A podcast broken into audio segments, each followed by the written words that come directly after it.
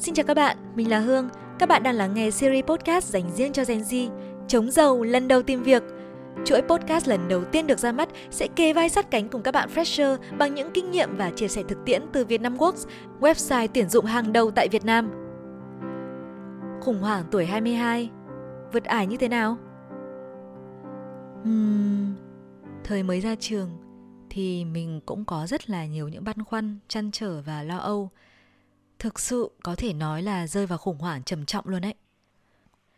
Top 3 lý do tuổi 22 vừa ra trường luôn cảm thấy trông tranh, liệu là bạn có nằm trong số đó? Ở cái tuổi 22 vừa mới ra trường ấy, cơm áo gạo tiền bắt đầu đè lên vai mà đi tìm việc thì lại không dễ dàng chút nào cả.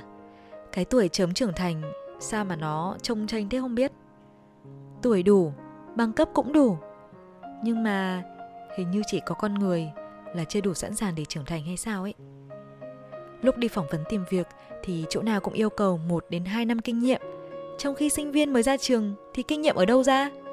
Còn nếu vừa học vừa làm thì liệu là bạn có đủ khả năng để được ra trường đúng hạn hay không?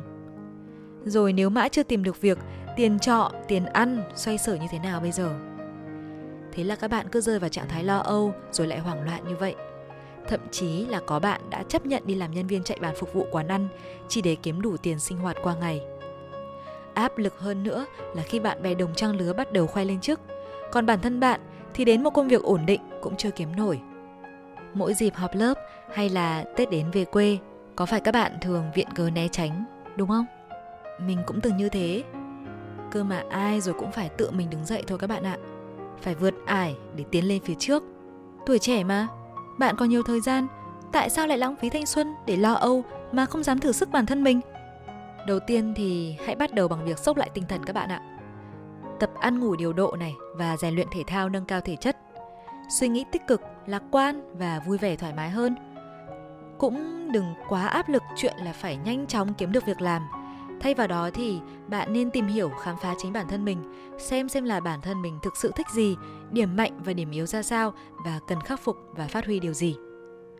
Sau đó thì chúng mình có thể bỏ thời gian trau dồi thêm ngoại ngữ và kỹ năng mềm, chú trọng viết lại CV cho đẹp hơn nữa.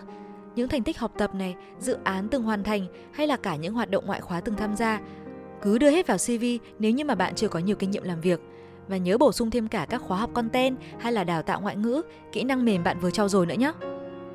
Ngoài ra thì các bạn nên chủ động tiếp cận mọi cơ hội làm việc có thể.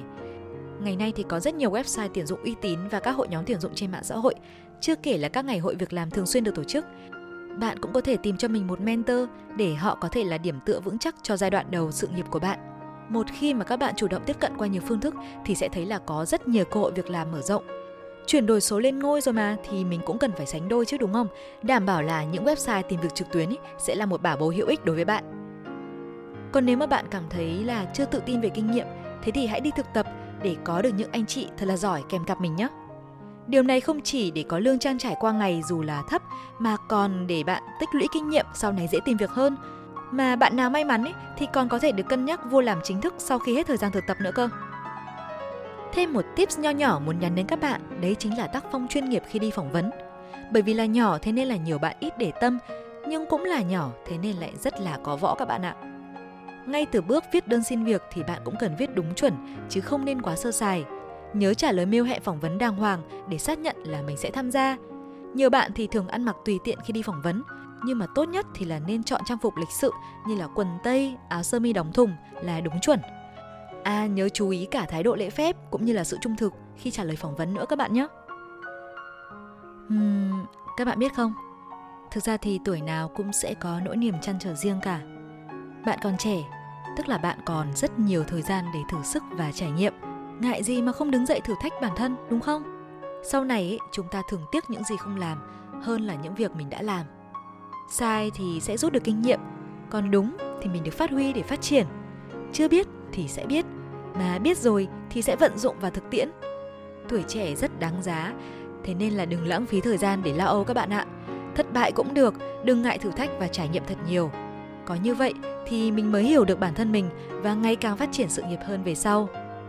Thế cho nên là các bạn trẻ mới ra trường và đang khủng hoảng ở độ tuổi 22 ơi, đứng dậy, vượt ải cùng mình nào mình vẫn sẽ ở đây và vẫn sẽ lắng nghe và tư vấn cùng các bạn, cũng như là cùng Việt Nam Works kề vai sát cánh trên hành trình tìm việc và phát triển sự nghiệp của các bạn.